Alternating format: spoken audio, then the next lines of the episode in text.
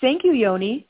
So this week I had a really exciting opportunity that I've never had before. I actually took a selfie with Goliath, Goliath. So you might want to ask, how did I do that? So today I'm going to interview Ori Noam and Nitzan Rosenberg, who are going to tell you a little bit about their new Mars project and how that enabled me to take a selfie with Goliath. Hi, Ori and Nitzan. How are you? Hi, great. How are you? Hi, hi, hi. Tell us first what Mars stands for and explain. Some some of the listeners have done virtual reality before at, at museums, but what makes this different? What is augmented reality? Well, first of all, augmented reality is much different than virtual reality because you are uh, you can stand in the real place where history actually happened and see augmented layers around you, which are additional to the real place. And this is very different uh, than virtual reality when you sit in some room and you can transport yourself to a different, uh, completely different place. So that's and, why I was able to stand in the Tower of David where history happened and see myself fighting Goliath. Right, exactly right. And you asked me before about Mars. So Mars stands for mixed and augmented reality storytelling. And this is our passion here and our mission is actually to tell stories which are personalized. So if a, a kid and his parent will go to the experience in the Tower of David, they will both have a different experience that is personalized for their needs and uh, and wants. So explain how does it get personalized? What do you, how do you find out information about the person who's watching the show? Well, our technology allows us to, to see how people are acting in the 3D environment. What is the way that they behave? And our system concludes uh, all kinds of conclusions about their acting, and therefore they are getting the right content for them. So, for example, uh, a kid might get a more interactive, gamified experience, and his parents might get a more uh, content-oriented, informational experience about the same kind of things. So I think a lot of people know like the the paradigm of uh, Waze. The more often everyone uses Waze, the smarter Waze gets.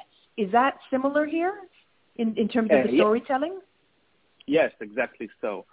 Uh, we have uh, a machine that learns how people are uh, acting behind the scenes, and it, it gets smarter with time. So uh, as long as like when we have more and more people engaged in in our experiences, so the experiences will be smarter and they will uh, divide the content in, in, in, a better form. It's so interesting. And if I may add, yes, sorry, sure. if I may add, so our innovation is also comprised of something that we call subconscious triggers. That means that we are uh, um, using the subconscious behavior of our users. By the way, we call them users. It's, it's a combination of viewer from regular TV and users from tech. So uh, there's also a new language here. Uh, and but what I mean by subconscious triggers is that uh, we put in the story all kind of elements that our users are reacting to without even knowing that they are reacting. And I'll give you an example. There's a scene in our story where jets, two jets usually just come in. And if our user looks up, then we know he's, he's engaged now, and we put some kind of a sight. And if he continues to look and uses the sight and you know play with the games and you can shoot the, the, the players, etc., then we know to label him as a gamer. Okay, and the next scene will show him the same scene uh, in a more gamified way. Uh, on on the other hand, my dad was not a gamer, and he would not uh, be engaged with the sight, and he was just looking for the information. And we'll know that because he won't even take uh, the iPad up, and he won't be engaged with the sight. So the next thing we know to present him um, a different way of the same story, like without games, something more informative, etc.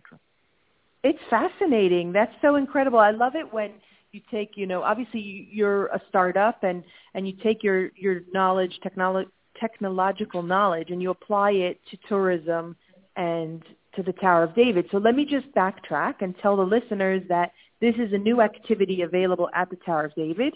You can come to the box office. You don't need to reserve it in advance. The, you sign up for it, and um, it takes about approximately 20 minutes.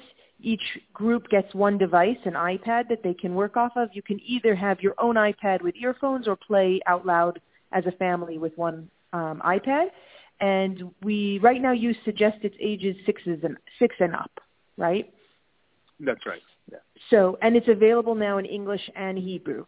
So let me go back and ask you a question, Nitzan. When you started to work on the content, you're working with one of the most established museums in Jerusalem that is, you know, so knowledgeable about the, pa- the past and history. How did you figure out what kind of content to show on through this augmented reality?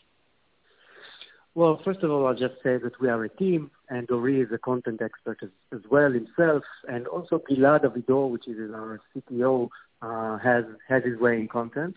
Um, the way we did it was, first of all, to listen, to listen to all the great knowledge the people in the Tower of David have to offer, and to try and um, I don't know uh, what the, the right word, but to pick uh, the right stories out of the hundreds of stories uh, in Tower of David, um, according to two elements. First is the actual uh, geographic location uh, that we want our tour to go. We couldn't do a huge tour going in the whole museum. That would be uh, years of working.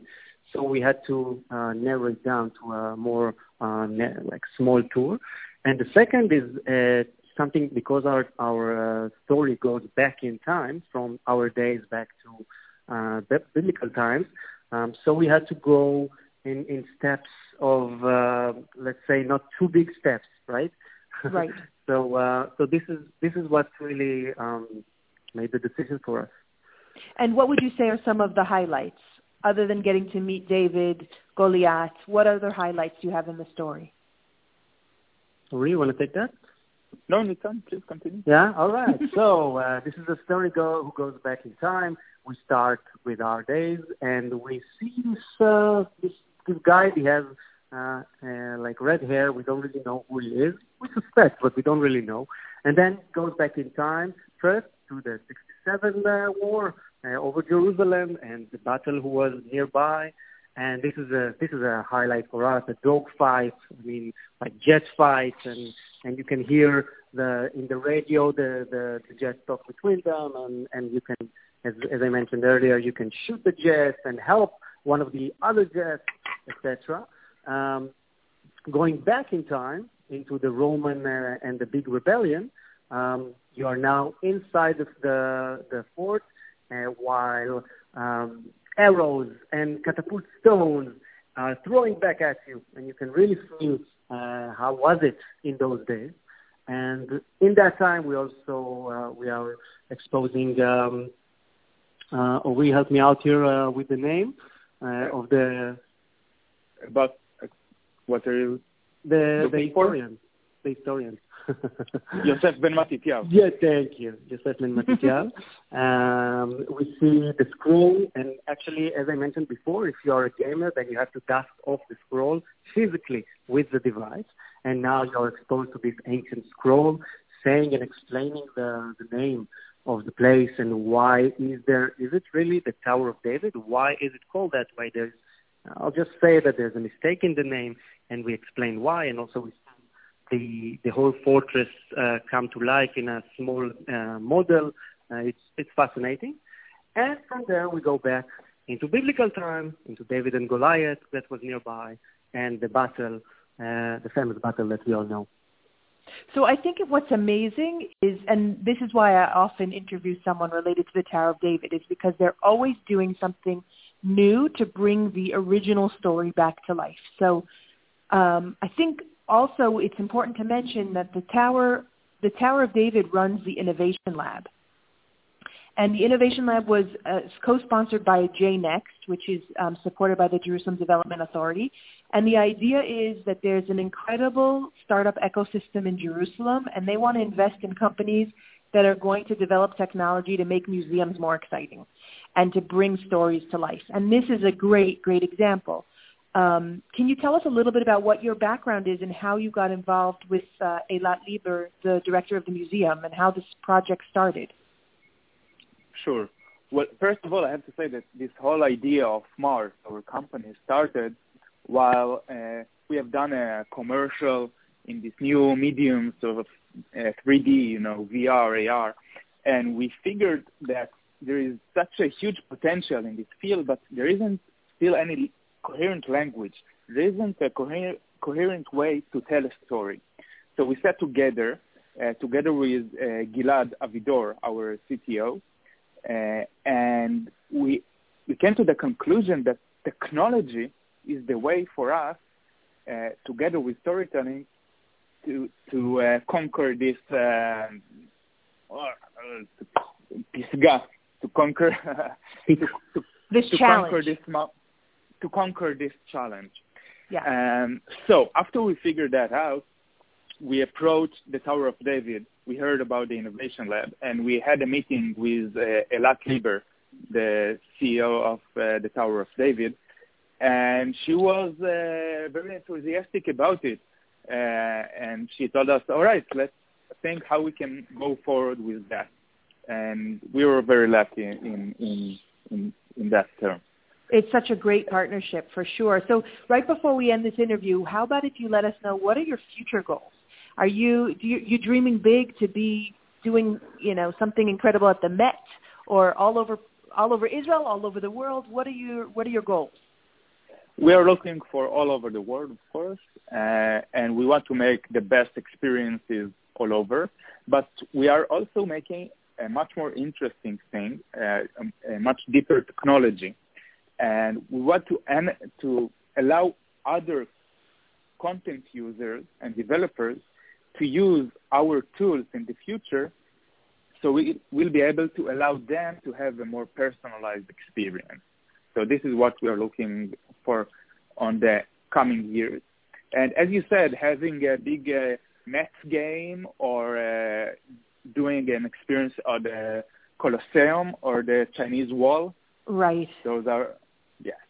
So we look forward to seeing you there. I'm sure you will get there. I think this technology is so unique because it's not just about virtual reality or augmented reality, but it's about really smart uh, artificial intelligence affecting that reality. And these are like the buzzwords we hear about all the time in Israel and in Jerusalem. And it's so incredible for me to see it at work. And anyone who comes to Jerusalem as a tourist can request to come on one of these Mars uh, on this Mars tour. Just come to the box office at the Tower of David. If you want to reach Ori or Nitzan, just send a message through Fun in Jerusalem at tower at funinjerusalem.com, and we'll make sure that they get it. And I'm just so excited I got to interview you. I love your story, and I wish you lots and lots of luck in uh, growing. Thank, thank, thank you very much, much, Joanna. It's been a pleasure.